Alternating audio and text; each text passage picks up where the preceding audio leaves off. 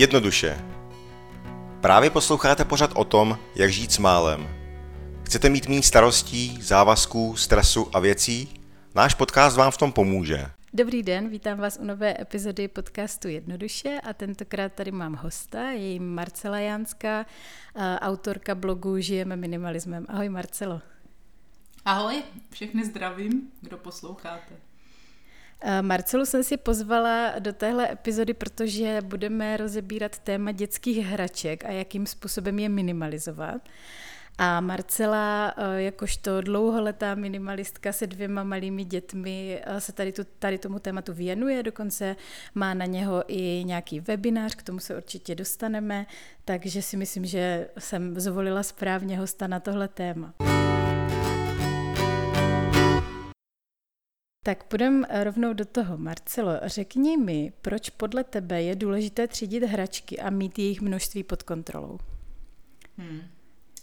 Jo, super otázka hned na začátek. A e, já bych to ve stručnosti řekla asi tak.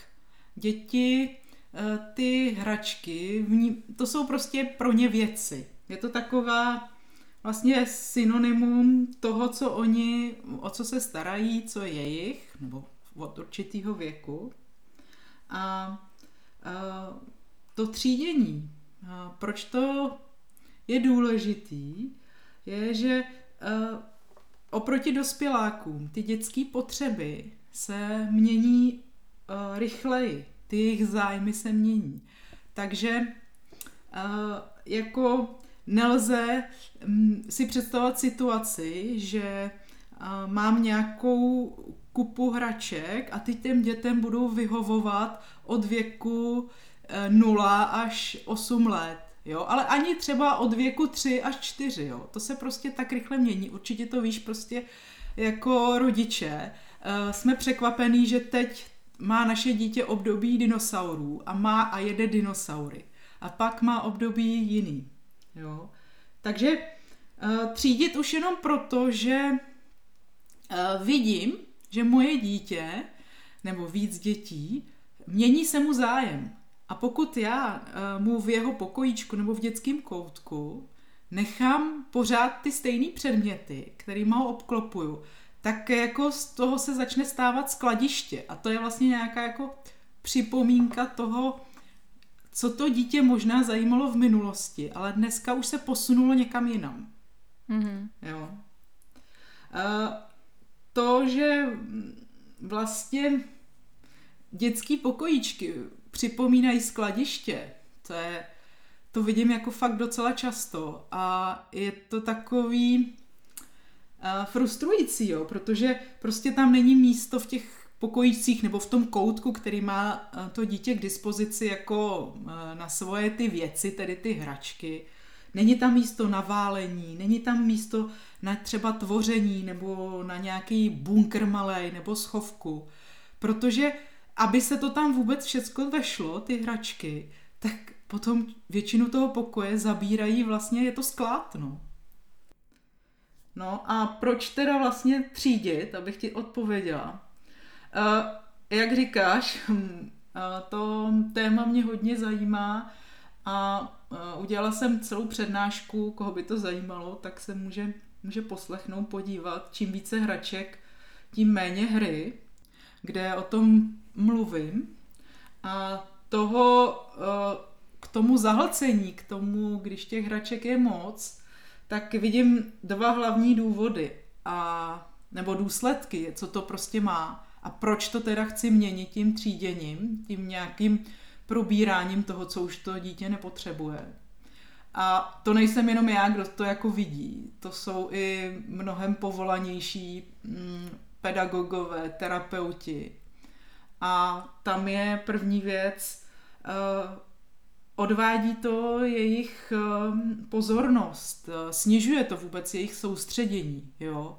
To, že tam mají vlastně příliš možností, příliš uh, variant, co můžou dělat.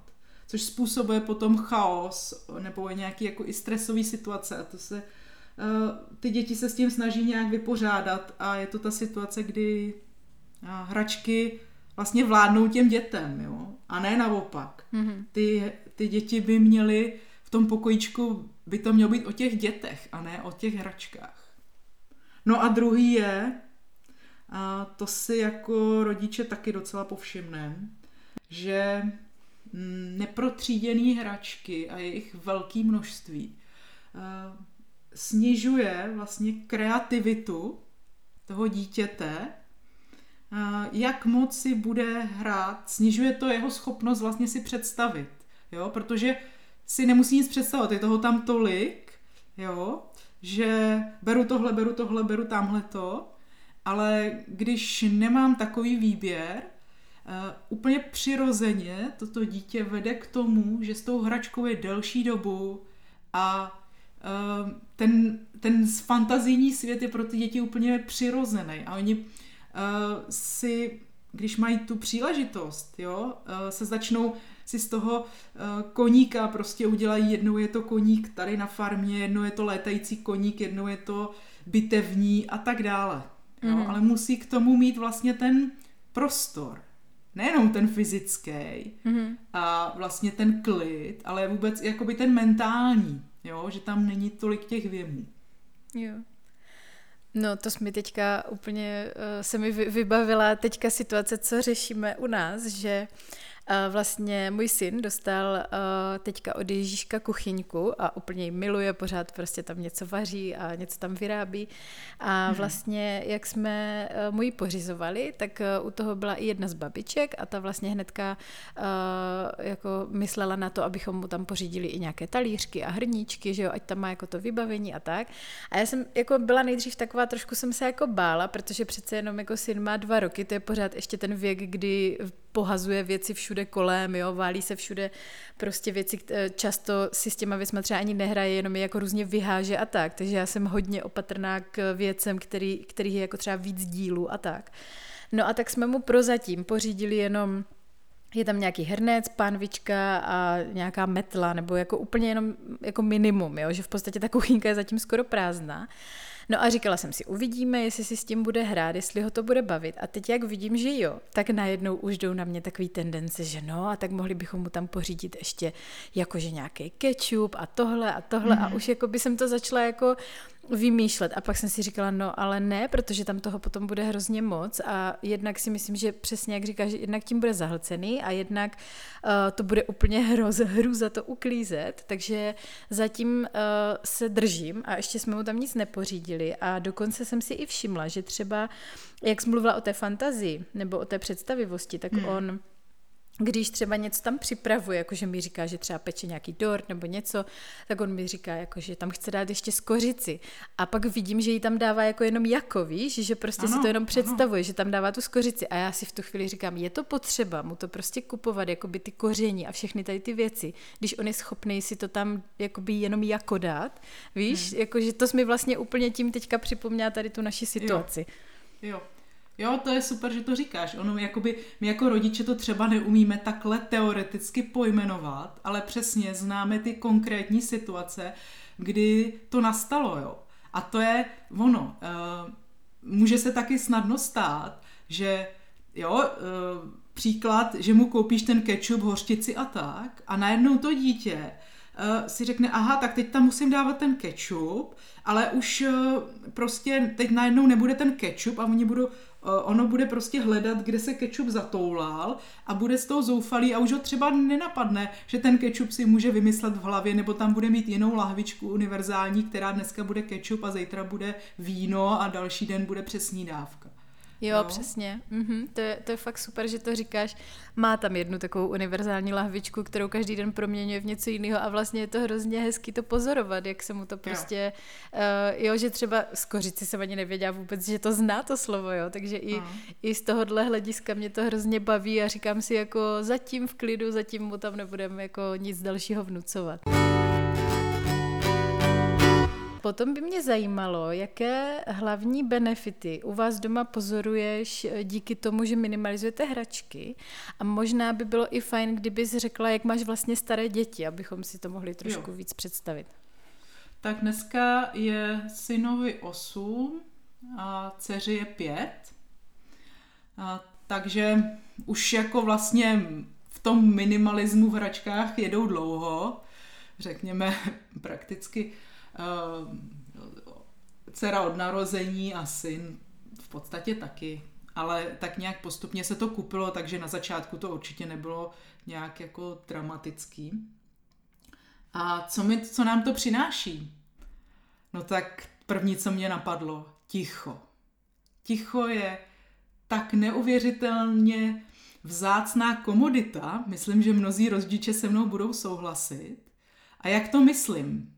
Nemyslím takový to ticho, aha, je ticho, něco se děje, něco je špatně, ale takový jenom to tichý ševelení, kdy ty víš, že to dítě se ti zabaví na delší dobu, jo, kdy je přesně v tom, že si tam vaří, nebo staví, nebo e, vlastně si tam pobrukuje ten svůj příběh, ať už to zvukově, nebo prostě jenom v hlavě. A ty prostě víš, že je v té hře, že jde jako víc do hloubky, anebo i do té šířky, to je jedno. Tak to je jako něco, co uh, si fakt užívám. Že vidím, že to dítě překonalo takový ten, jo, to těkání, že jako tohle, tohle, tohle, ale že se do toho ponořilo, jo.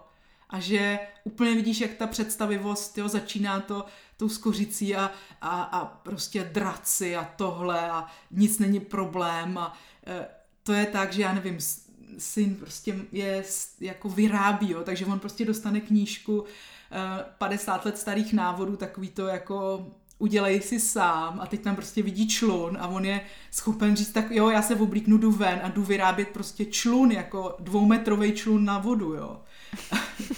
Mhm. prostě bez zábran, nebo jo, eh, ta představivost, že uh, vidím, a ještě se asi k tomu dostaneme, jako k těm typ, že ne všechny hračky házím do stejného pytle, že mm-hmm. vidím, že to dítě, pokud je na to zvyklý, tak ono nebude jako aha, teď v Legu nemám loďku, tak budu tady vřískat, protože ji potřebuju. Ale prostě jaký, jaký vyrobím? Vezme tyhle ty čtyři kostičky a ono to bude sice hranatý a e, bude to vypadat trochu jako autíčko, trochu jako vozejk, ale to je jedno, pro něj to teď bude loďka. A je schopný si vlastně poradit s tím, co má. No a pak takový hmm, ty hmm, jako... Takže bys řekla, že to podporuje nějakou kreativitu v těch dětech, že těch věcí mají míň. Rozhodně. A um, strašnou výhodu, ještě zvlášť dneska vidím v tom, že, hm, že děti uh, si dokážou udržet pozornost. Uh, jo, na delší a delší úseky. Samozřejmě malí děti na krátký úsek, ale větší. A ta pozornost kdo dneska z dospěláků umí vlastně dobře ovládat svoji pozornost, tak to je, to je obrovská vlastnost. Za našich mladých let to nebylo uh, tak jako důležitý, protože jsme neměli tolik rozptilování, ale dnešní děti žijou v jiném světě. Jo. Hmm. Hmm. A to, že dokážou vlastně v té hře jít do té hloubky, tak o tom bychom tady mohli a spoustu terapeutů a nebo vůbec pedagogů, jako význam hry a to, a co se tam učí a jak, a jak si hrajou na role a přesně tohle ty jako vlastně mluvit. Hmm. Ale jako já bych vy, vypíchla třeba i jako, jaký to má pozitiva, takový ty praktický, že se praktický, vejdou se třeba do dětského pokojíku nebo do dětského koutku. Jako to zní banálně, ale uh, často vidím, že uh, tím, že ty děti mají třeba ten pokojíček tak zaplněný, že to je vlastně skladiště, že oni, už jim tam vlastně není dobře a uh, stěhujou se s těma svýma hrama, hračkama a vším prostě rodičům do obýváku, do ložnice, do kuchyně. Neříkám, že samozřejmě malý dítě potřebuje třeba toho rodiče vidět pořád, ale i u jako dětí, které jsou předškoláci a školáci, vidím, že vlastně v tom svém pokoji ani nejsou rádi, protože se tam nemůžou vejít, jo. Není jim tam dobře, je tam třeba přeplněno, jo. Takže to je taky třeba benefit, který pozoruju. Nemluvě o tom úklidu, který třeba hodně rodičů napadne, že to by měl být ten hlavní důvod, aby se nám to snadno uklízelo. Ale je tady spoustu dalších vlastně výhod, no. ty, ty už si vlastně dvakrát mluvila o tom, eh, o té přehlcenosti, nebo o tom, že prostě ty děti, nebo já jsem to tak pochopila, že ty děti bez toho v uvozovkách jakoby zásahu, nebo bez té pomoci těch rodičů možná nejsou úplně schopné si to až tolik regulovat a těch, eh, ty věci třeba nějak třídit. A napadlo mě k tomu, že uh, právě si říkám, že i my jako dospělí, že se nám třeba děje někdy, že v nějakém prostoru se necítíme dobře, protože je tam prostě hodně věcí, zvlášť třeba my minimalisti, že? Ale my většinou jsme prostě schopní si říct tak a teďka už je potřeba to vytřídit, teďka už mi v tom jako není dobře a říkám si, že ty děti to asi takhle sami úplně nezvládnou, že asi potřebují k tomu prostě tu pomoc nebo možná záleží v jakém věku, záleží, jestli je od toho, k tomu vedeš od malička, ale když si představím třeba jakoby lidi, kteří tady tohle moc neřeší a opravdu nějaký takový průměrný český dětský pokojíček, kde přesně jak říkáš, je těch věcí strašně moc a jsou to jako skladiště, tak eh, si říkám, že tam ty děti to možná opravdu neřeší, protože eh, jim to nikdo vlastně neukázal, takže je to možná jako fakt potřeba, aby tam přišel ten, jako jak říkám, zásah od toho dospělého a trošku to nějak tam skorigoval. Hmm. Hele, to je jedno s druhým. Ono se to jako nedá já si myslím, že ty děti s tím sami jako nepřijdou. Ty děti se učí nápodobou, takže to musí vlastně vidět u svých rodičů nebo prarodičů nebo prostě u někoho jiného. Jo? A v tom já vidím taky velikou mm, jako takový přesah, jo? že někdo řekne, já tady ten minimalismus prostě do těch dětí cpu, ale vidím v tom ten přesah, že já je vlastně učím tu dovednost. Ukazuji jim, že já to dělám a zcela nenásilně, to oni potom dělají taky. Jo? Že vlastně není to jenom, uh, a o tom taky uh, mám nějaký články, nebo i v, v kurzu, který jsem teda ještě nezmínila, krotitelé hraček, kde právě s rodiči takhle prakticky řešíme tu otázku těch hraček, od toho třízení, organizování, zbavování se, pořizování. Tak tu dovednost, no, eh, jako to je něco, co si myslím, že se jim bude hodit pro celý život. Mm, že jo? Určitě. Určitě, s tím souhlasím. A jak jsi mluvila o tom, že je to jako, že jim to, že někdo to třeba vidí, že jim to jako nějak vtloukáš do hlavy ten minimalismus. Nevím, jestli jsi to myslela úplně jako negativně, ale myslím si, že někdo to třeba může tak vnímat, že jako se snažíš nějak ovlivňovat a chudáci děti, prostě ať si nechají svoje hračky, když je chtějí a tak. Ale já to vidím tak, že uh, to je prostě ten minimalismus je nějaká jako, že jo, tvoje, moje, nás minimalistů, naše jako hodnota důležitá a že jako přirozené, že rodiče svým dětem chtějí předávat to, co je pro ně důležité, že jo? že stejně tak jako někdo třeba hodně čte a prostě je to pro něho důležité, tak to taky těm dětem předává, že jo, eh, snaží se to eh, je tím nějak ovlivnit, takže mi to přijde, že to je jako podobné a že je to vlastně úplně přirozené, že ty děti učíš to, co ty sama považuješ vlastně za důležité. Hmm. A my, pokud nás to neučili mý rodiče, jakože mě eh, třeba třídit a zbavovat se věcí výslovně neučili, protože to nebylo potřeba, když jsem vyrostla za komunismu, ale eh, je to součást a mm, já je to učím, no. Jo, tak. já, já myslím, že to, je, že to je dobře. A myslím nebo doufám v to, že kdo si pustí tady ten podcast, že to je něco, co ho zajímá, takže bude, bude za to rád, že, eh, že říkáš tady ty praktické věci. A ty jsi už zmiňovala ten, eh, je to teda kurz krotitele hraček, já jsem na začátku říkala webinář, ale je to teda kurz. No, mě by zajímalo, jestli uh, lidi, kteří se ti tam hlásí, jestli jsi mezi nimi uh, někdy měla i někoho, kdo třeba fakt je tím minimalismem úplně skoro až nepolíbený a těch hraček mají doma spousty a spousty a teď je vlastně úplně jako mm, zahlcený, neví, čím má začít a co takovému člověku bys poradila, jakým, jako odkud to uchopit, jak s tím prostě začít. Hmm. Jo, já si myslím, že uh, se mi tam hlásí lidi, ne, neřekla bych, že neznají slovo minimalismus, ale je to třeba pro ně něco, takový koncept, který se jim líbí, ale mm, ještě to třeba nedělají tak dlouho nebo do takové hloubky, ale to vůbec nevadí. To je jenom takový pojmenování. Eh, já jsem to nazvala krotitelé a ne minimalisté hraček nebo něco v tom smyslu. Protože si myslím, že ty hračky nelze jako redukovat na nulu nebo blížící se nule, ale jako prostě krotit. Mít je vlastně pod kontrolou, aby to bylo jako uh, přijatelný pro celou rodinu. Nejenom pro ty děti, ale i pro ty rodiče, pro návštěvy, pro kamarády, který tam přijdou. To je taky jakoby podstatný. Takže eh, a na tvoji otázku, co dělat, když úplně jsem tím nepolíbená, já bych řekla jako nebát se toho, jo, že to uh, není takhle, uh, asi když je to hodně, vel, by to byla hodně velká změna, je toho tam fakt hodně, tak ne, neklást si obrovský cíle, že z toho udělám, podívám se na nějaký dokument uh, a vidím, že někdo tam má 20 hraček a z 2000 hraček udělám 20 a uh, budu jako buď to nějak zvládneme, nebo nezvládneme. Prostě je to cesta, je to proces a můžeme do toho vstoupit i jenom po kručcích. Jo? Takže já si myslím, že nebát se toho, že to bude jako velký sousto.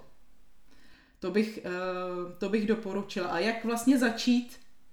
Eh, ještě kromě toho kurzu, protože to přeci jenom už je větší, mm, větší závazek, kdo by měl zájem, tak jsem ještě vytvořila takovou, já vím, že dneska už je to převýzvováno, ale eh, jmenuje se to Dětský pokoj, kde je nám dobře, což je taková série sedmi úkolů, každý den na 10 minut, takže úplně ideální jako fakt na ten začátek, který si můžou na mých stránkách eh, posluchači najít zdarma.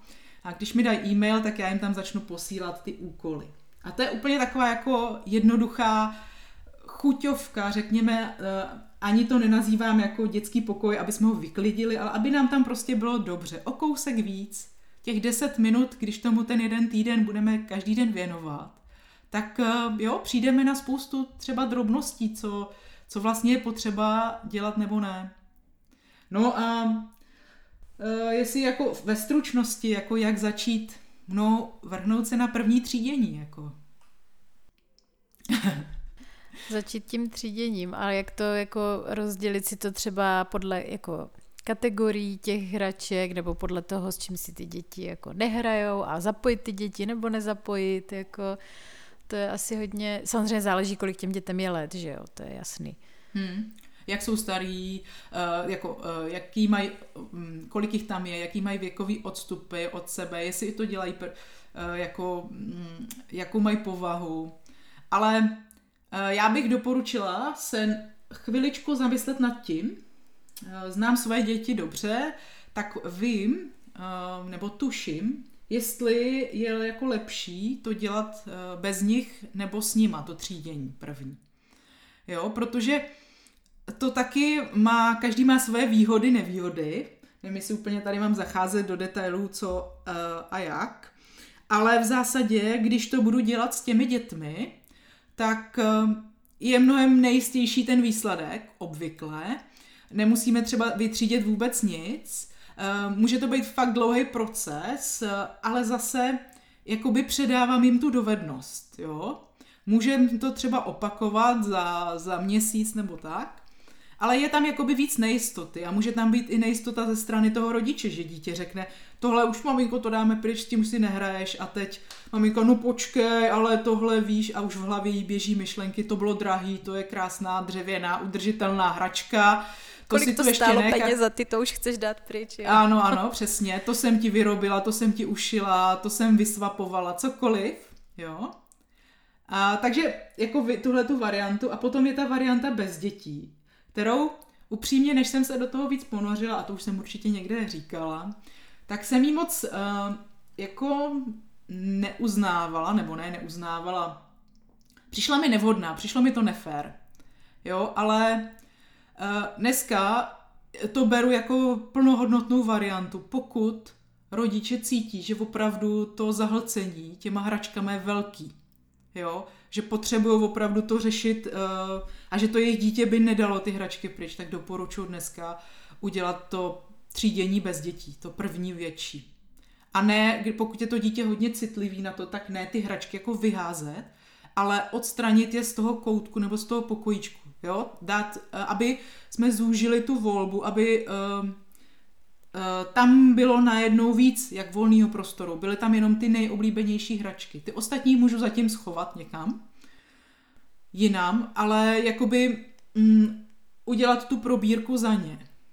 nejlépe samozřejmě, když na to jsou ideální. Oni ty děti, ten čas jim plyne jinak, takže stačí, když jsou prostě dva dní uh, někde pryč, nebo i jeden den, jedno odpoledne a jo, a vrát, vrací se vlastně do trošku jakoby novýho jinýho a mm, čekat vlastně, co, jak to přijmou, jo. Jo. Mhm. No a od kdy ti přijde, že třeba uh, vůbec jako zvažovat to zapojení těch dětí. Nebo já vím, že ty jsi říkal, že tu variantu bez toho dítěte uh, si nejdřív úplně nemusela, ale já se třeba přiznám, že jak jako syn má dva roky, tak já ho zatím do toho jako nějak nezapojuju a dělám to prostě podle sebe a podle toho, jak pozoruju, uh, s čím si hraje, s čím si nehraje, nebo když vidím, že má třeba několik hraček vlastně podobného typu a přijde mi, že uh, ta stejná hračka druhá mu nedává jako nic navíc a tak, tak uh, to jako vyřazuju, ale samozřejmě taky mám různé jako stupně, že třeba u věcí, kde si nejsem místa, tak to nejdřív jenom jako schovám a pak to třeba znovu vytáhnu a tak, ale já se přiznám, že si teda zatím vůbec nedovedu představit, že bych to měla dělat s ním, protože vlastně nám se úplně pravidelně stává to, že já vždycky, když nějakou tu věc už vyřadím a už ji mám třeba nachystanou, jako že ji někomu půjčím nebo dám do svapu nebo cokoliv, tak když tu věc třeba nechám někde položenou, tak samozřejmě, že najednou si s ní chce strašně hrát, že i když ji prostě měsíc úplně přehlížela, vůbec ho nezajímala, takže si to prostě zatím nedokážu vůbec představit s ním ten proces. Hmm. A jako já nevím úplně, jestli bychom dali přesnou věkovou hranici. Řekla bych obecně, jo, když už to dítě dokáže vlastně vyjádřit slovy, že mu ta hračka třeba chybí, dokáže to uh, tak nějak zdůvodnit, nebo jo, není to jenom, že se vsteká kvůli každý hračce nebo kvůli každý změně. A mm, jako proč uh, jo, kdy už vlastně myslím, že ten rodič dobře vidí, kdy je ta, uh, asi tak bych řekla, ten dva až tři roky, vlastně když už tak začne být třeba před tou školkou, řekněme, nebo před nějakým tím, kdy už jako začne, může s ním uh, ten rodič probrat, že uh, jo, už začne chápat ten koncept, že tadyhle to je jeho prostor, tolik hraček se tam vejde, tadyhle se tam vrací a tyhle ty tam teď přicházejí a tyhle ty budou odcházet, jo.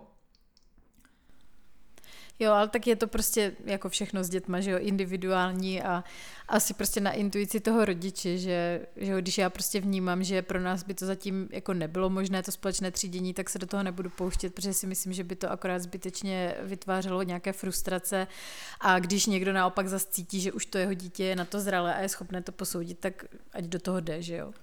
Hele, a jako zase nedělat z toho velikou vědu, jako nějaký, že si tam budeme argumentovat a jestli mi to dítě odargumentuje. Prostě eh, je to aktivita společná, třeba se to povede, třeba ne, to je jedno. A třeba jenom to může být v tom, že hele, tyhle ty dáme teď do krabice a já jedem tady vedle, aby si tu měl teď dost místa na tyhle autíčka a pak to zase vyměníme, jo, jakoby uh, je to, to má spoustu variant, to jako není černobílý, jako tady to jde z domu, šup. Je to prostě o tom to zkoušet a zjistit, co které rodině konkrétně vyhovuje tady v tomhle. A nemusí to být nic extrémního, že jo, že najednou, jak jsi říkala předtím, že najednou to chci zredukovat prostě o 50% a děti z toho budou vyplesknuté, když celý život nic jiného neznali než plný pokoj hraček, tak že se to taky asi nemůže dělat úplně takhle šokem, že? Ale to máš i jako, eh, jaká je správná doba, kdy má mít dítě svůj vlastní pokojíček, tak můžeme se o tom tady bavit dlouze. To záleží. Má sourozence, jak to máme v, eh, v tom domě nebo v tom bytě zařízený, nastavený, dispozičně, eh, i tím, jak tam fungujeme. Takže prostě s přihlédnutím k tomu ten rodič většinou jako ví, tuší. Co bys řekla, že je pro tebe v oblasti tady toho minimalizování hraček nebo krocení hraček největší výzva? Hmm. Můžeš to třeba vzít i jakoby po celou dobu toho, jak tvoje děti jakoby rostly, co, které období třeba bylo úplně v pohodě, které bylo těžší, co, co jsi jakoby řešila za, za výzvy? Hmm. Uh, já bych řekla, že určitě ty první roky mm, jako pustit ty svoje očekávání. Jo, přesně. Nelpět na tom, že uh, potřebujeme tady vytřídit, aby tu bylo místo, že si necháme ty hezké hračky, které se líbí mně, a ty, které se mi nelíbí, tak uh, jo, tak ty dáme pryč. Jo, vlastně ho, jako respektovat ty děti vlastně. Dřív, dřív jsem třeba dělala to, že děti řekly, mami, tohle dáme pryč a mně se to nezdálo. A přemlouvala jsem je, ne, to si tu ještě nechte. Dneska to už vůbec nedělám. I kdyby se to byla úplně věc, kterou uh, dostali před 14 dněma, tak řeknu, jo, opravdu to jako je, že to neříkají jenom kvůli něčemu. Dobře, dáme to pryč. Jo? Hmm, že jim prostě důvěřuješ tomu jejich úsudku, jak, jak to cítí oni. Jo. Mám sice jako mm, je, řekněme, můžeme tu krabici nazvat prostě čekací, rezervní, cyklovací, to je jedno. Prostě mám místo, kam to, co si nejsem jistá, co si myslím, že by třeba děti ještě mohly znova si o to požádat, tak kam vlastně dám, nebo co třeba, e, když máš potom víc dětí, tak jedno už to jako nechce, ale pro to druhý to ještě není. Jo? Nebo to budeš dávat v příbuzenstvu, ale víš, že tam ten bude trvat rok, než k tomu doroste, tak prostě si to schováš a tedy. Ale e, jo, pustit to očekávání, pustit e, to, že třeba já jsem vyráběla Valdorfského skřítka, krásného, takový ty panenky, víš, takový ty šitý ručně, jo. Kolik večerů mi to při, během vedle kojení trvalo, než jsem takového valdorského skřítka prostě vyrobila, ušila jako úžasnou věc, kterou prostě prověřenou tady desítkami let, prostě tuhle ty panenky. A uh, ani syn to vůbec několikrát to vytřídil, já jsem mu to tam vždycky vrátila. Zas to vytřídil. Nechala jsem to pro dceru. Oba to vytřídili, ani jedno z dětí si s tím nehrálo. Je tak těžký pro rodiče, že zvlášť když je to ten IKEA efekt, že já jsem to vyrobila. Ano. Jo? Takže... Jo, já jsem taky ušila jednoho takového zajíce ještě předtím, než se syn narodil a jako bylo pár období, kdy ho docela zajímal, ale dneska je to taky jako takový, že ho moc nebere a vlastně taky už jsem párkrát přemýšlela nad tím, že kdyby to byl nějaký random zajíc koupený jako v obchodě, tak už bych ho asi dávno poslala pryč, ale tím, že jsem mu ho sama ušila ještě než byl na světě, tak samozřejmě, že ho pořád máme, že? Jasně, no. Takže spíš je to o tom, že teďka já se od něho budu muset odpoutat. Přesně tak, jo. Ono to třídění, je právě to, jo. Tady my se bavíme o tom, že jestli dítě rozhodne, ono tam jako taky potřebujeme my rodiče si to zpracovat, že jo. A co tomu řekne babička, až zjistí, že jsme tu její hračku dali pryč. Že jo, dítěti je to šumá, když už to řekne. Jo, je tam spoustu. A to stálo fakt hodně peněz, že jo, to jsme pracně vybírali, tamhle jsme to vraceli, reklamovali a tohleto. A tam může být spoustu dalších, jakoby, hm, věcí zatím. No a tak ještě, abych se vrátila výzva, tak to bylo jakoby na začátku, což trošku bych řekla, že už jsem se v tom naučila. A dneska, co je výzva, No, jako takový to vystavování, jo.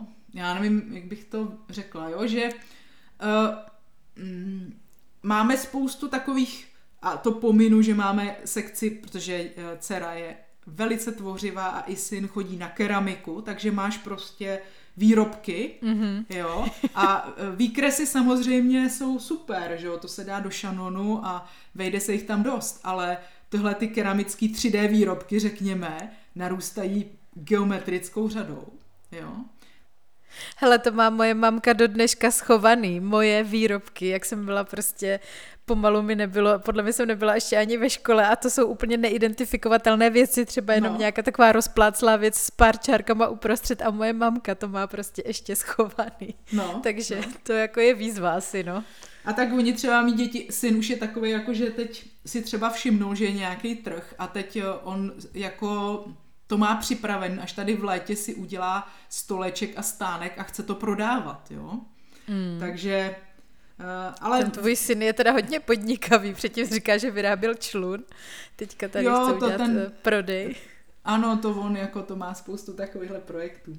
No, ale obecně to vystavování mm, je výzva pořád, protože jo, postavíš něco z lega a teď úplně vidím, jak chvíli se s tím ty děti hrajou, ale za chvilku se z toho stane prostě takové jako dekorace, taková soška, jo? A něk- některé děti, co vím od rodičů, tak to mají úplně, jo? že oni si postaví z lega jenom podle toho návodu tu jednu věc a postaví to a hotovo. A pak už se na to jenom práší v poličce. Jo? Že pak už ty kostičky znova nepoužívají třeba pro nějaké další stavění. Přesně tak. Mm. Jo, a teď eh, u nás, eh, a myslím i u jiných, je velká jako výzva, kdy to zase slo- rozložíme, nebo třeba vláčko dráha, jo.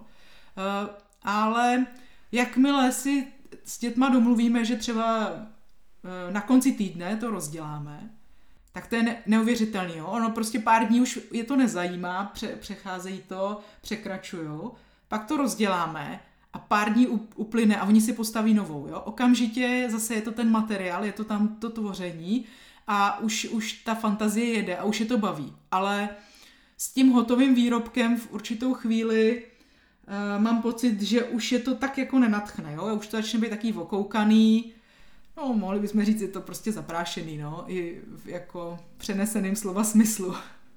Aha, jasně, rozumím. Mhm, takže tady ty věci na vystavení. Ještě něco tě napadá jako taková výzva? Co, co ti dělá třeba problém v tom třídění hraček? No, tak teď, no, tak to asi není úplně hračky. Teď uh, momentálně řešíme knihovnu, protože právě i jako se školákama, předškolákama, dokonce teď domškolákem, takže ty knížky narostly, takže teď musíme náš pokojíček dát tam další kus nábytku, protože už to jako nejde. Jo.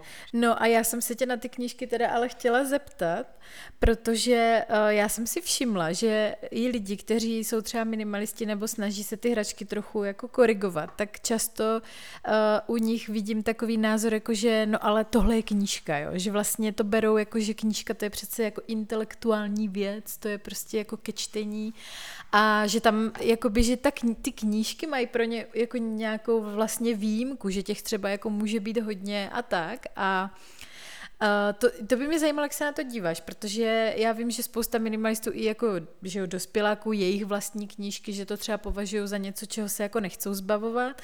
A já jsem v tomhle zase taková, že já hodně prosazuji jako chození do knihovny a úplně jako nechci, abychom byli zahlceni knížkama ani těma dětskýma. Takže si to třeba vnímáš, jako že ty knížky, že to je něco jiného, že těch třeba může být hodně, nebo jak se na to díváš? Hele, já bych to nebrala. Já se na to osobně dívám tak, že to výjimka moc není. Ehm, a do knihovny chodíme taky. Tyjo, takovou boží knihovnu, jakou mají naše děti. Prostě to za nás, když já jsem byla malá, to neexistovalo, takže prostě všichni měli ty svoje knihovničky, měli tam ty stejné petišky a Němcový a prostě byli tenhle ten typ knížek a všichni měli Honzíkova cesta, prostě ty podobný. A dneska je těch knížek takových nádherných tak moc, že uh, si myslím, že se můžeme velice přehltit i těma dětskýma knížkama. A uh, jako benefit, benefit toho, že opravdu v, v, v každém větším městě mám možnost si prostě půjčit v té dětské knihovně, já nevím, já si, my si půjčíme třeba 10 knížek na měsíc, takových i těch prohlížecích, jo, nejenom opravdu na čtení od první do poslední stránky. A za měsíc to projdeme, něco děti zaujme, něco ne a pak to vrátíme a zase si půjčíme něco jiného. To je prostě úplně skvělý. No a nedávno jsme se třeba s manželem shodli, že jako bohužel to možná mnozí jako neuslyší rádi, že uh, jako dneska ty, ty knížky jsou fakt nádherný ilustrace, nádherný příběhy. Jo, a já vím, že třeba i dítě, tu pětiletou dceru, která ještě neumí číst, to opravdu jako zaujme, opravdu eh, je schopná si tam dlouhý desítky minut to prohlížet, jo, když to, když jí dám prostě Boženu Němcovou, kde jsou tři obrázky na 200 stránkách, tak eh, jako není to, je to jiný druh, je to něco jiného, protože ona v tom není samostatná. To je knížka, kterou, která je dobrá, abych ji to četla večer u spaní, ale, ale je tam jakoby jiná ta potřeba, jo. Když to dneska mnozí rodiče prostě nečtou třeba každý večer, anebo čtou tuhle ty knížky, řekněme, já to nechci nazvat, ale prostě modernějšího typu, kde to dítě eh, jako se může zároveň dívat na ty obrázky, jo.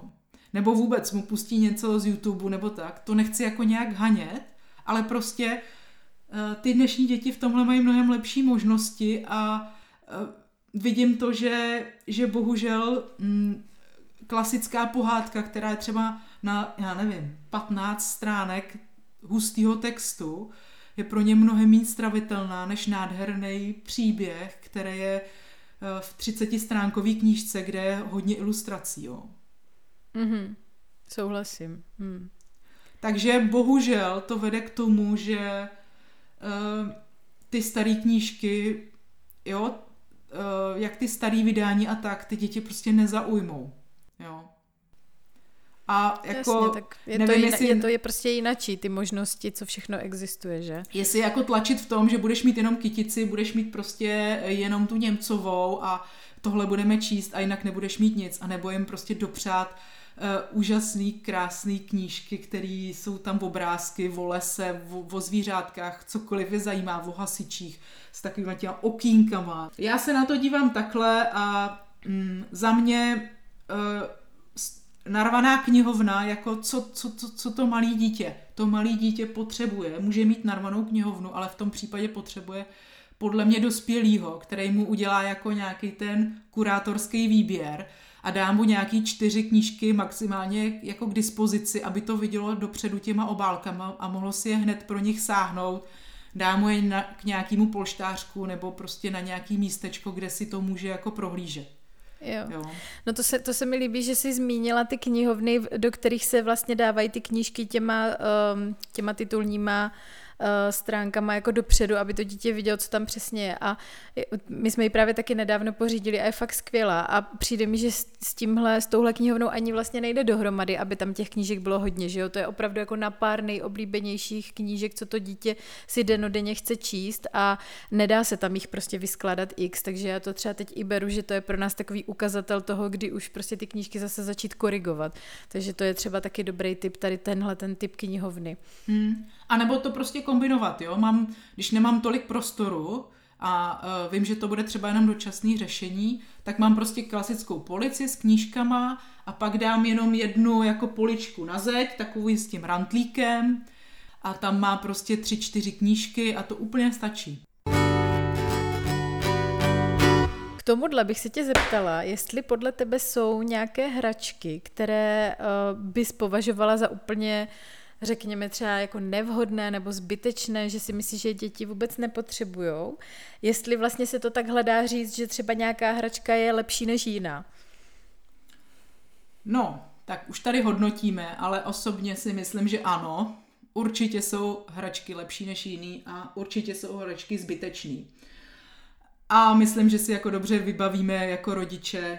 Já bych to nazvala levná plastová hrůza neotastovaná na dětech v obří krabici. Taková ta věc, která prostě není moc drahá, hodně nablejskaná, vypadá to jako hodně sofistikovaně, ale vlastně se ukáže, že kromě toho, že to na tom nejnamáhanějším místě se nejčastěji hned rozbije, rozlomí a nedá se to opravit a bez toho to nemá jaksi ten efekt. Jo, takže jo, že to je prostě taková ta uh, já to taky vlastně v té mojí přednášce, čím více hraček, tím méně hry zmiňuju. Uh, odborníci tomu říkají uzavřená hračka. Jo? Má to, je to extrémně propracovaná hračka, která uh, to dítě jako obrovsky natchne. Jo, to je nádherný, třpitivý, dělá to zvuky, svítí to tohle, ale je to tak dokonalý, že ten prostor pro tu vlastní fantazii je tam jako malej. Jo? To je prostě popelářský, dokonalý popelářský auto, který má čtyři čudlíky, každý ten čudlík něco dělá, jedno to zvedá eh, popelnici, druhý to eh, bliká, svítí, eh, zvuky, já nevím co všechno. A druhý vedle může být podobný popelářský auto, který nic z toho nemá a prostě je tam paňáček, je tam popelnice a to je všechno. Jo? A my, pokud o tom takhle začneme víc přemýšlet, tak můžeme vlastně v té stejný, ten stejný typ hračky si jako dobře rozmyslet, které jako budeme brát. A podle mě je hrozně, mm, jo, je to jako těžký, protože samozřejmě tyhle ty uzavřený, blikající, svítící, propracované hračky, tak ty nejčastěji, 80% hračkářství je tohle, jo. Ty nejčastěji vidíme v reklamě, v letáku, Um, protože jsou drahý, dobře se prodávají, protože ty děti rychle je rychle omrzí, takže chtějí další, jo. Um, a, um, ale neznamená to, že jako, myslím si, že není reálný, aby to dítě nemělo vůbec žádnou, ale je dobrý, když má taky prostě nějakou základní kostku, eh, nebo kostky, základní autíčko, základní prostě věci, protože eh, to jako určitě si všimla, že tam jako je v těch variant mnohem víc a tak snadno ho to neomrzí. Hmm, no. hmm. Já jsem jako ráda za to, že, že říkáš to, že uh, si myslíš, že to asi úplně nejde, aby neměl žádnou takovouhle hračku, protože mně přijde, že hodně pozoruju uh, hlavně třeba u maminek, které právě jedou tady tím směrem jako, uh, já nevím, jako ekologie, právě minimalismus, uh, slow fashion, zajímají se o to, kde byly věci vyrobené a tak, že hodně často tady ty maminky si na sebe kladou takový podle mě hodně velký požadavek, že vlastně jako všechny jejich hračky by měly být dřevěné, nejlépe ještě nějaké certifikované a prostě žádná taková barevná plastová hruza jim nemůže jako přes prach. A mně přijde, že tohle je, mm, že vlastně ve výsledku je to může ještě spíš jako stresovat, protože si myslím, že nejde zamezit tomu, aby aspoň někdy takovouhle hračku třeba nedostali od nějaké babičky, a taky uh, druhá věc je to, a to jsme myslím zmiňovali i v tom našem minulém rozhovoru, že uh, ty nikdy nemůžeš vědět, jestli se to zrovna tvýmu dítěti nebude třeba strašně líbit, že jo? Mm. A já, tře- hmm. já třeba úplně konkrétně mám tady ten příklad, protože my jednu takovouhle uh, blikající, hrající hrůzu doma máme a máme už ji od synových šesti měsíců, to znamená rok a půl a ta hračka ho pořád baví, on si s ní hraje denodenně. Pokaždé, když tady přijde někdo na návštěvu, nějaký děti, tak všechny, všechny děti to prostě hrozně baví. Já jsem, já jsem to vůbec nečekala, že, to, že ta hračka bude mít takovýhle využití. Takže jsem za to hrozně ráda, že jsi to řekla, protože já strašně nemám ráda tady ty jako extrémy, kdy se prostě řekne jako ne, to musí být jenom tady Montessori rozvíjející nějaké didaktické dřevěné hračky a tak, protože podle to prostě pak není realita a reálně to takhle nejde a akorát to lidi potom stresuje, když se jim to nedaří. Jo, hele, souhlas a zase se vracíme k tomu pustit ty své očekávání, jo. Ano, Marcela s Anetou to říkali v podcastu, ale jak to máme my, že jo, prostě. A nemusí to tak být, stačí těch 80 na 20, jo, prostě snažme se, ať těch blikajících hrůzo prostě dokonalých hraček máme trochu míň a tam ty zbývající, ať je tam jich trochu víc, nebo ať tam nějaký jsou, jo. Ale uh, já bych k tomu řekla, že tyhle ty uzavřené hračky prostě stačí, když budeme jako pozornější k ním, jo. A mám tam menší slitování k tomu, že dávám je rychlejš pryč, rychleji je otáčím. A právě proto, přesně jak říkáš, přijdou první kamarádi, příbuzní, jako s dalšíma dětma a hrozně se jim ta hračka líbí. Tuhle ty hračky jsou ideální na to je prostě rotovat v rodinách, cyklovat, protože ona ta, ta hračka je, ty děti jako strašně baví, ale hrozně rychle je omrzí, jo. A můžu ti tady vyprávět eh, několik různých příběhů takových hraček taky, že jo. Ano, syn si přál čudlíkovou kytaru, takovou tu dětskou. Někde to viděl, strašně ho to zaujalo. Vůbec si s tím nehrál. Přišla sestřenice, ježiš, to je úžasný. Půjčila si ji, vydrželo jí to dva dny, jo, vrátila nám ji a takhle to jde dál. Jo, takže uh, ať si ty děti tuhle tu hračku oskouší, jo, uh, pokud to my rodiče psychicky zvládneme ne, jako to poslouchat, tak v pohodě, ale problém je, když to dítě má jenom takovýhle hračky. Jo, ono to hrozně rychle jako, to je jak cukr, jo, prostě jde to rychle nahoru, ale jako nemůžu mít ve stravě, potřebuji tam mít nějakou bílkovinu, jo, potřebuju tam mít něco, co třeba mě na první pohled jako tak úplně neza, nezaujme, nez, nebude toto blištivý, uh, jo, poutající, blikající pozornost mojí, ale uh, budou to prostě ty věci, se kterými si pak časově budu vlastně, vlastně hrát nejdíl, no. Mhm. Jo, souhlasím úplně. Hele, já se koukám, že se nám, že už povídáme dlouho a ještě tady mám nějaké dotazy od lidí na Instagramu, tak já bych se na to vrhla, ať zodpovíme aspoň pár. A je tady přesně hned první dotaz, to, co řeší podle mě spoustu lidí a to je to, jak řešíš rozpor mezi tím, co chce, jakou hračku chce tvý dítě a co chceš vlastně ty. To už jsme tady trošku hmm. nakousli, ale plus je to ještě um, jakoby um, při, přidaný problém je ještě v tom, uh, že to bývají často věci, které jsou uh, třeba v designu nějakých oblíbených filmů nebo postaviček, že jo, teďka ta tlapková patrola hrozně frčí nebo prasátko Pepa a tak. A když to dítě toho jako hrozně miluje a ty prostě víš, že fakt jako by to strašně chtěl a jak řešíš prostě tohleto, no. Jo. Uh, hele, postupně jako děti taky učím, že máme nějaký čekací seznam, stejně jako já prostě mám nějakou tužbu. Tak eh, u nás to jednoduše řekneme, jo, takže tohle to si přeješ k narozeninám, zapíšeme si to, nebo to si přeješ od Ježíška, zapíšeme si to.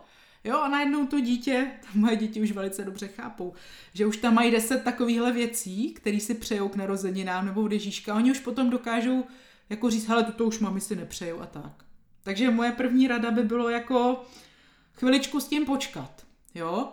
Jestli jako uh, moje děti mají období, kdy si každý týden přejou něco, strašně si to přejou a příští týden si přejou něco jiného a když se jich zeptám, ale počkej, já jsem myslela, že pro na, na narozeniny si přeješ tohle, že budeme kupovat tohle.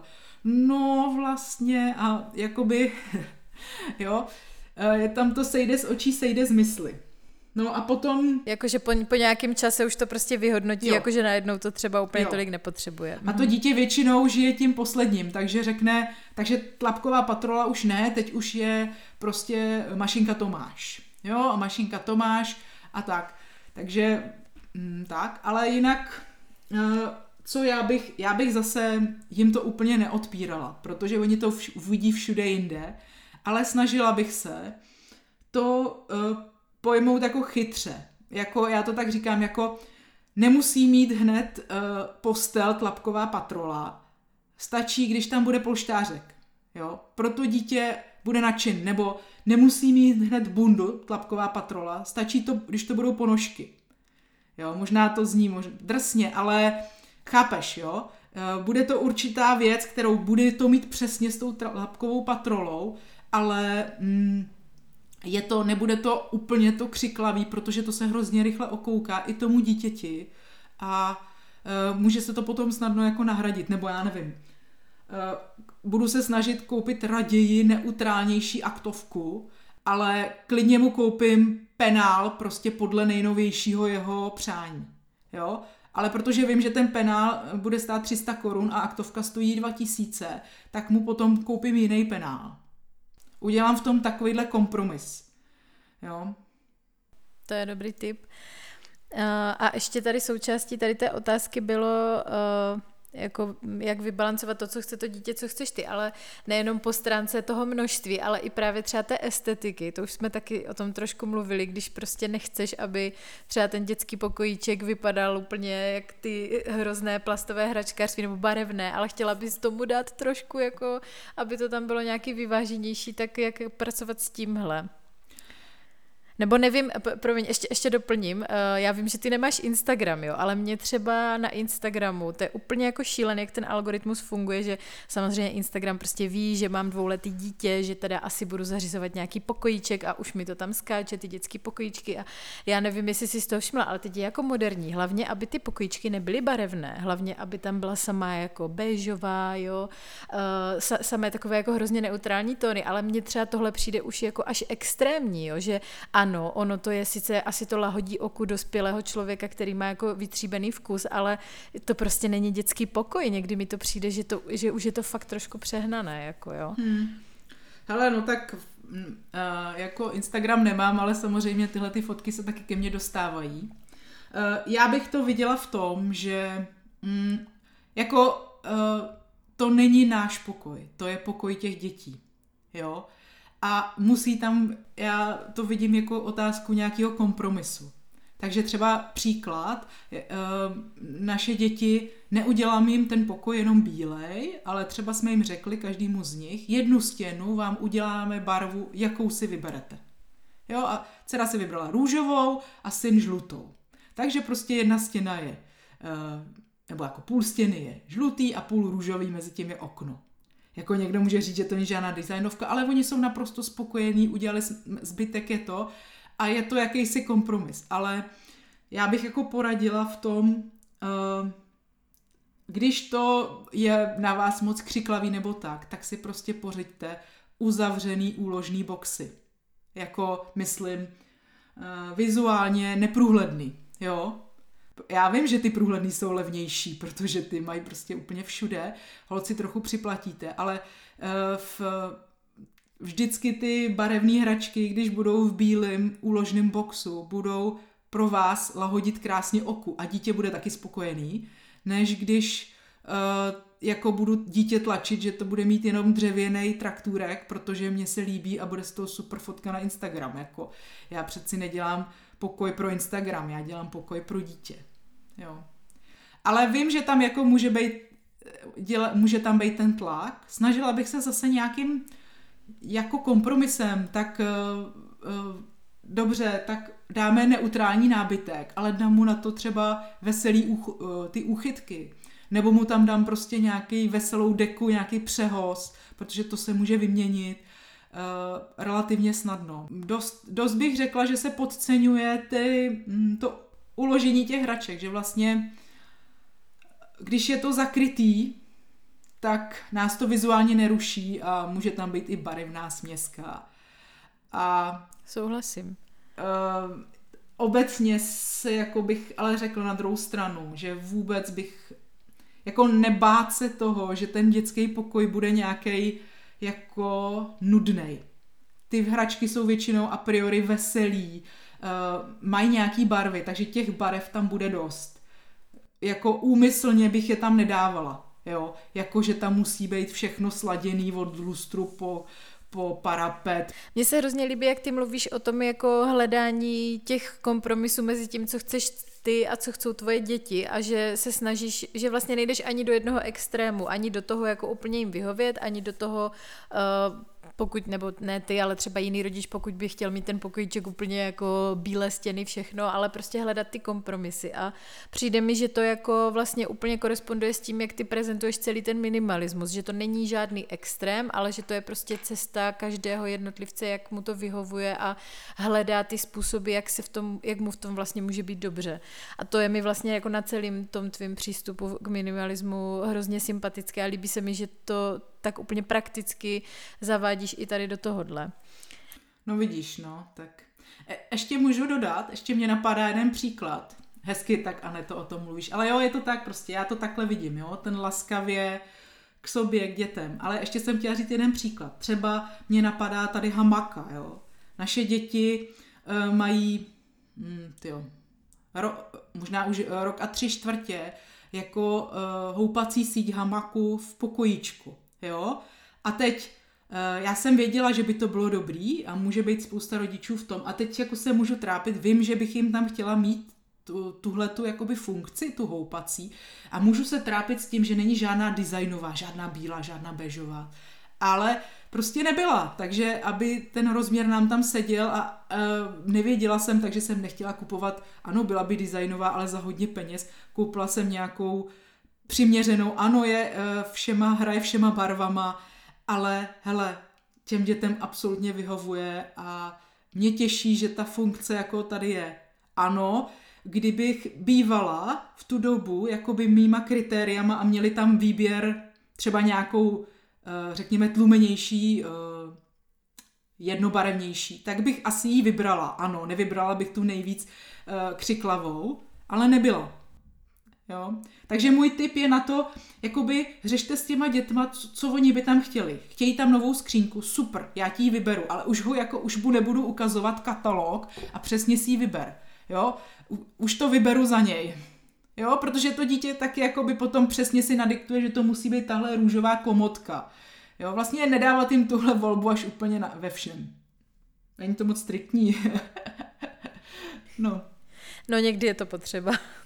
Hele, mám tady tu poslední otázku a teď si, teď si dívám, že to je zrovna taková otázka, co jsme si nechali nakonec, ale prostě ona tady musí zaznít, protože to prostě se, mě, se nás na to ptají pořád všude všichni a nejenom v souvislosti s dětma a to je prostě, jak to komunikovat s těma blízkýma, že prostě nemají pořád něco kupovat, jo, a to, to jsem řešila prostě v minimalistických Vánocích všude, ale prostě musí to tady zaznít, tak řekni, jak to děláš ty.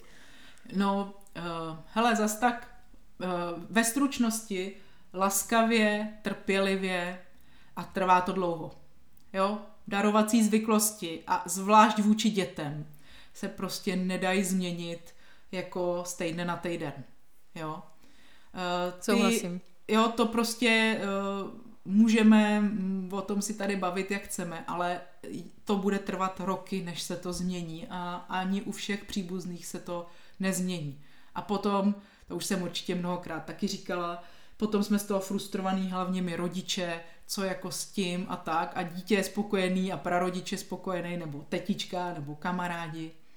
Eh, já bych viděla přiměřeně komunikovat, ale jako vzít si tu iniciativu, jo? Říct vlastně, jak by to, někdo to zkousne, někdo ne, ale nebát se vlastně říct, eh, jo, přijďte k nám na návštěvu, ale opravdu nemusíte nosit dítěti žádnou hračku. Stačí, přineste mu prostě jabko, nebo hroznový víno, jo, nebo eh, jo, jako nebát se to říct, nebo, mm, eh, nebo prostě už fakt nenoste knížku, jo, my se nebudeme zlobit a fakt to tak ale cítit, jo, protože, a to se bavíme o dárcích obecně, mnozí z nás vlastně říkáme nic nenoste, ale ruku na srdce, když pak oni nic nepřinesou, tak mnozí z nás říkají, ty ale oni ani nic nepřinesli, jo? Jo, že někdy je to taková poza, že? Jako nemusíš nic nosit, ale stejně se čeká, že, že něco přinesou. Hodilo by se to, že? No takže jako, eh, jak to opravdu máme? Mm, a zase se dostáváme k tomu, že eh, jako udělat radikální změnu v tomhle je složitý. Někdo to třeba nějaký prarodič to pochopí a bude to respektovat hned, ale lepší je jako říct uh, místo fakt nic nenoste, nic mu nedávejte, tak říct prosím tě, babi, dědo, uh, on má rád tohle, kupte tohle. Jo? Dát jim tu variantu, co teda můžou přinést. Co teda můžou přinést, protože uh, oni upřímně, jako když uh, to není třeba blízký příbuzný, tak oni neví, jo, on, oni vlastně tápou, chtějí udělat radost, neví jak, uh, takže jako pomoc jim v tomhle. A i když se stane, i když prostě to se nikdy tomu nevyhneme, že to bude třeba něco nevhodného nebo toto dítě, tak přijmeme to. Jo, ale součást toho celého je, že uh, jak to s dětma dělám, tak já už jako mám důvěru v to, že my to potom zvládneme. Jo, my potom zvládneme tu hračku vytřídit, když pro ty děti nebude vhodná. Že už si s tím prostě poradíte a už ano. je to na vás, že jo? Ano. Už je to prostě váš dárek, vy jste to dostali a už je to na vás to potom uh, si s tím prostě poradit. Jo, hele, uh, jako uh, to zase každý má jako různě. Uh, já už se ne, nebráním ani tomu, že to prostě, pokud bych vyloženě viděla, že to je něco výrazně nevhodného pro děti, nebo už to mají, nebo něco, tak uh, to prodám hned. Jo, taky už jsem tohle udělala jednou, no. A ještě, jako já bych tomu ještě dodala jednu věc, co mi napsala jednou jedna moje sledující, když jsme si o tomhle tématu psali na Instagramu a mě to, úplně jsem z toho byla nadšená, že vlastně je to pravda, že u tady těchto věcí, ať už se to týká hraček nebo jakýhokoliv prezentování tvýho jako postoje a tak, je hrozně důležité, Uh, jak jsi říkala, abys tomu fakt věřila, aby to z tebe vyzařovalo, že takhle to opravdu máš a takhle uh, prostě Eh, ti to udělá radost, když to takhle ti lidi budou respektovat a že vlastně Eh, je to úplně jinačí. I, i, ten, I to, jak to komunikuješ, prostě ti lidi to vlastně přijímají úplně jinak, když je zcela zjevné, že to fakt myslíš vážně a fakt seš tím o tom přesvědčená, je to tvoje hodnota životní, že fakt nechceš dostávat ty věci, tak oni to najednou berou. A jako opravdu to tak je, já mám tu zkušenost, že jako naše rodina už opravdu tady tohle úplně respektuje. Takže to, to je hodně důležité, aby lidi to vnímali, jakým způsobem to vlastně prezentují, aby nebyli třeba nějak pasivně agresivní nebo aby, aby to neříkali jenom tak nějak jako haha, no, tak eh, nic nenos, ale když něco doneseš, tak to vlastně nevadí. Víš, jak to myslím? Jako, že fakt prostě být v tom pevný a vlastně jako asertivní a zároveň jako uh, laskavý, jak jsi říkala. No, takže podle mě to funguje, ale jak říkáš, třeba to trvá i pár let. Hele, ale uh, já taky jako rozhodně nechci říct, že to je nějaký snadný, jo, a že no, není, se to no, vždycky není. podaří. A jak jsou ty děti větší, tak jako tam už potom se ti stává, aha, to jsem toho dostal jenom tolik, jo, já jsem si přál tohle a to bylo jenom pět dárků, hm. jo, že vlastně, uh, jak říkáš, že si potřebuješ v tom jako stát uh, dostatečně jako pevně, aby si tomu dítěti prostě vysvětlila, uh, jako dokázala vlastně odpovědět na to, když ti to dítě pod tím van, a to se nám třeba letos, myslím, že loni už tam taky byly takový náznaky, jako stalo, že vlastně ten starší syn měl pocit, že vlastně toho bylo málo. Jo? A potom třeba ještě dostal nějakou další nabídku, ale vlastně, mm, že potřebuješ v té hodnotě stát dostatečně silně na to, aby tě tohle nerozhodilo. Aby si jako s klidem dokázala na to něco odpovědět, reagovat, jo.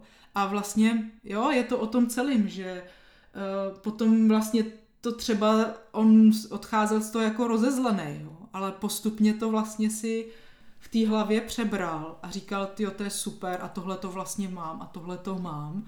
A váží si toho, jo, že, že to vlastně má i nějaký průběh, jo, i ta reakce toho dítěte, že ono je třeba taky zklamaný a už to dokáže vyjádřit to starší dobře slovy, aha, tohle to jsem nedostal a tohle to jsem si přál, tohle Lego, jak to, že jsem to nedostal, jo.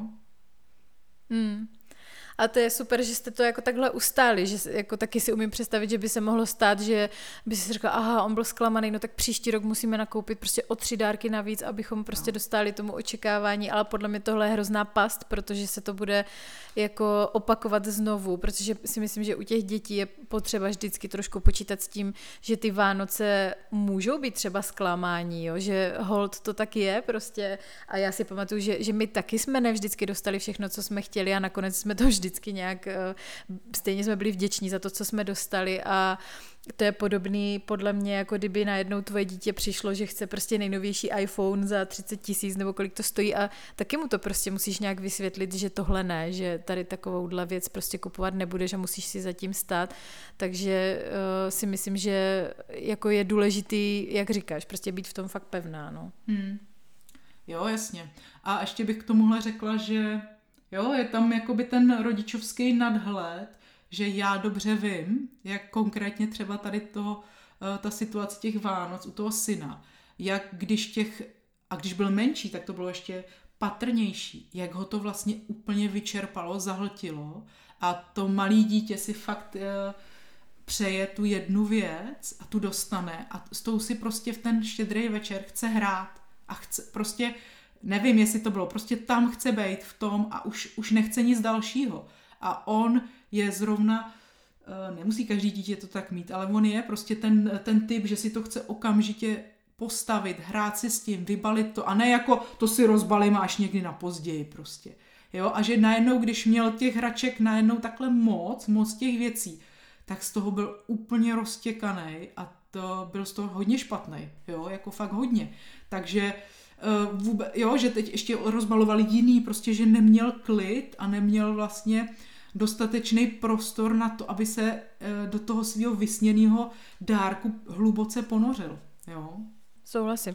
Hele, já si myslím, že tohle je hodně nosné a plodné téma a teď mě úplně napadá, že bychom třeba za rok eh, před Vánocema mohli udělat na tohleto speciální epizodu jakoby ty vánoční dárky a jak pracovat třeba s nějakým očekáváním, zklamáním a tak. Protože mi přijde, že letos jsem tohleto četla u více lidí eh, na Instagramu v různých právě příspěvcích, že, že se to nevyvedlo úplně tak, jak si prostě kdo představoval a tak a někteří už jako třeba i uvažovali nad tím, že radši ty Vánoce úplně úplně zruší, jo, a že, že to vlastně fakt přináší spoustu stresu i lidem, kteří se snažili o ty minimalistické Vánoce, tak jak jsme se mi o nich bavili, že jo, nebo jak jsem napsala v tom uh, mojem e-booku, tak uh, přestože ti lidi se o to snažili, tak stejně prostě ty, pak se stane život, že jo, prostě se stane. A jako, takže tohle si myslím, že by taky bylo dobrý, konkrétně jenom ty hračky jako vánoční dárky, o tomhle mluvit, uh, že, uh, Jo, doufám, že na to nezapomenu a za rok tě zvu do další epizody, ty už tady budeš naším stálým hostem a myslím si, že by to fakt bylo fajn. Jo, já bych v krátkosti těm, co jako strašně zoufají, vlastně říkají, to se vůbec nepovedlo. Otočte to. Eh, zkuste se ještě trochu naladit na, to, na ty dny a říct si, tak co tam bylo pěkný, co tam jako stálo za to, co se povedlo. To určitě tam něco takového bylo. Jo, příště to zkusíme třeba vylepšit, zkusíme to jinak, zkusíme, je to důvod něco změnit, ale uh, otočte to, protože tam určitě něco bylo, nebo se podívejte na ty fotky těch rozzářených dětí a jako uh, máte tady nástroje, ať už uh, tvůj e-book, tvý články, nebo mý, nebo kohokoliv jiného. Uh, možná to je právě teď ta příležitost uh, s tím jako něco dělat. Možná to je znamení, jo. Možná ne, možná to vůbec nechcete řešit, ale jako uh, litovat, uh, že my jsme si to takhle, že to nebylo podle té naší představy, no tak nebylo, no, dobře. když budeme mít tu představu míň vágní, nebudeme si to všecko tak detailně uh, jako idealizovat, rozepisovat a upínat se na to, tak to bude pro nás, pro všechny snažší. No, no to, si, to si krásně uzavřela, děkuju. Hele, tak eh, já bych to teďka už ukončila, i když bychom zase mohli povídat dlouho, tak eh, já ti moc děkuju, že jsi přijela pozvání už po druhé do našeho podcastu. Bylo to moc příjemné povídání, i já jsem načerpala spoustu inspirace a doufám, že i naši posluchači a doufám, že se s tebou zase ještě někdy uslyšíme. Jo, já taky děkuju, že jsem si mohla popovídat a pomalu se teda přesouvám už do věku, kdy hračky už nejsou téma, to už jsem ti říkala, že už je to to tvoření a ten digitál a ty knížky, takže za chvilku už to budou spíš u nás hlavně ty školácké věci. Ale uh, ráda si o tomhle tématu povídám, myslím, že je důležitý a si myslím, že to za to stojí, že to není uh, nějaký jako moderní uh, ultra instagramový výmysl, ale prostě podívat se do toho pokojíčku, sednout si tam s těma dětma a jenom se tam tak jako rozhlídnout a, a vůbec jako by tam vlastně s nima být, to je prostě hrozně fajn. Tak jo, tak moc děkuji Marcelo za rozhovor a loučím se s tebou, měj se fajn a loučím se i s vámi, s našimi posluchači a uslyšíme se zase příště. Tento podcast pro vás natáčí dva minimalisti. Já jsem Aneta a jsem autorkou blogu Za málem, který píšu od roku 2016. Na blogu sdílím mou osobní zkušenost s minimalismem a mým cílem je zprostředkovat vám, jak osvobozující je život s méně věcmi. Můžete si tam také zdarma stáhnout minimalistickou výzvu, která vám pomůže s minimalismem začít. Kromě blogu mě najdete i na Facebooku a na Instagramu. Já jsem Patrik Zouhar, jsem zjednodušovatel a rád hledám nástroje a techniky, které usnadňují život. Můžete přijít na můj kurz či přednášku a zjistit, jak si zjednodušit život, cestování nebo podnikání. Každý rok spolu organizuju festival o minimalismu Stačí málo. Pořádám minimalistické výpravy, na kterých potkáte partu inspirativních lidí, objevíte výhody ultralehkého cestování a vyzkoušíte si výbavu přímo v terénu. Mrkněte na můj blog, YouTube nebo Facebook. Vše najdete na zjednodušeno.cz. Na Facebooku nás najdete jako jednoduše minimalistický podcast. Jednotlivé epizody si můžete stáhnout do svých aplikací, které používáte k poslechu podcastu a budeme rádi, když nám budete psát komentáře. Jsme taky na YouTube.